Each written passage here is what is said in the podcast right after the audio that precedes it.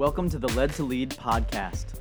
We believe that God is calling you to lead yourself and others with wisdom, intention, and humility. Join us as we chat through quick tips, skills, and ways to help equip you on your journey as a leader of yourself and others.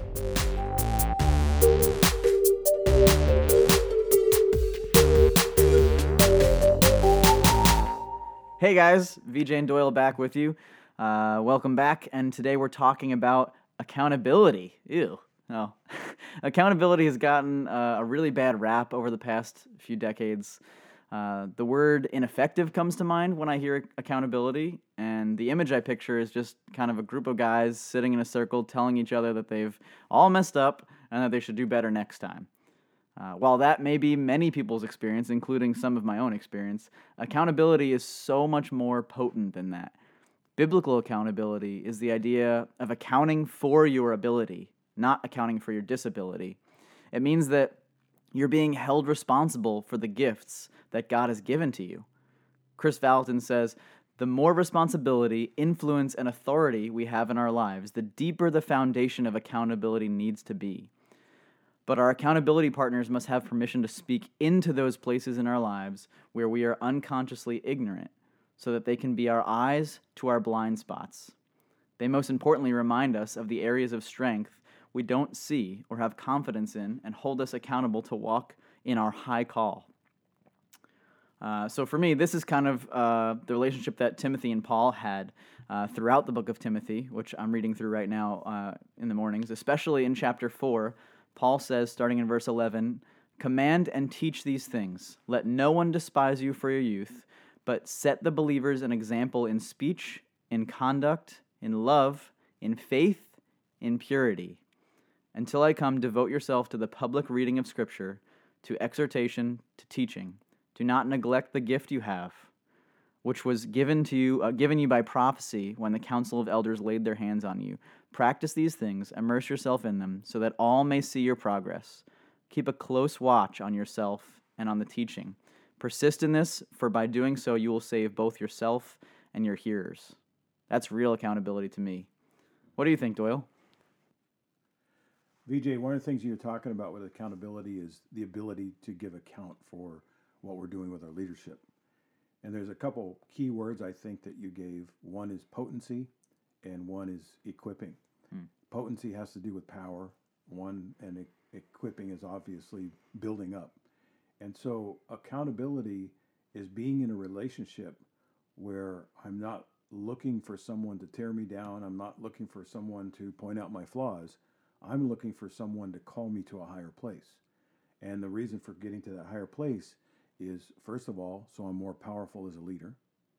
And the second reason is so that I'm I'm experiencing more equipment or greater equipping for the purpose of having more influence.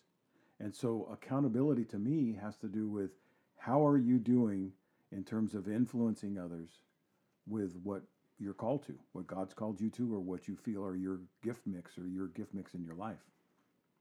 Yeah, that's really good. That that kind of answers my first question I was going to ask, which is why do we even need it? And you know, encouragement and equipping are things we 100% need. Um, so the second question I have for you is who do we need it from? Well, we need it from people that we trust. I don't think it's uh, wise to enter into relationship with people that are really insecure in themselves mm.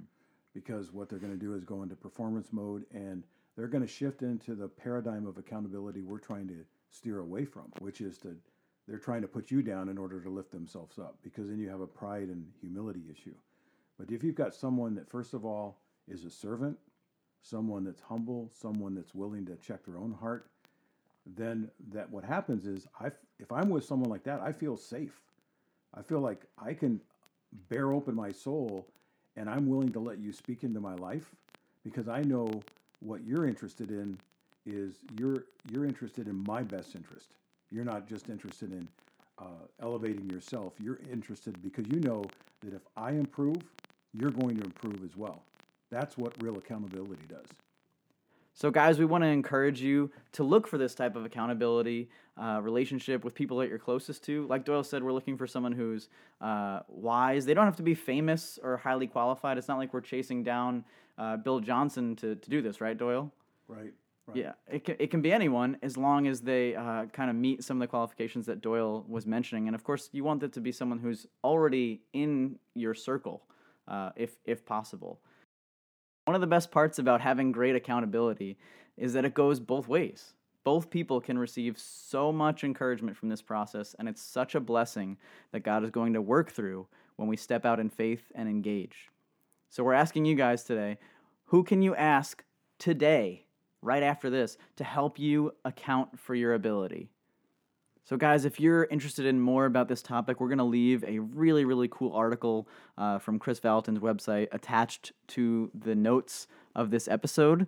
Uh, speaking of other things attached to this episode, uh, we are really thankful for you guys listening to this. If you like what you listened to today or in the past, please take a few seconds to scroll to the bottom of the episode page and leave us a five star review.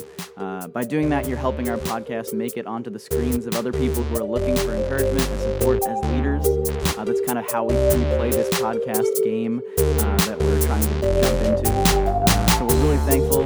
Thank you so much for your support, and we will see you next time.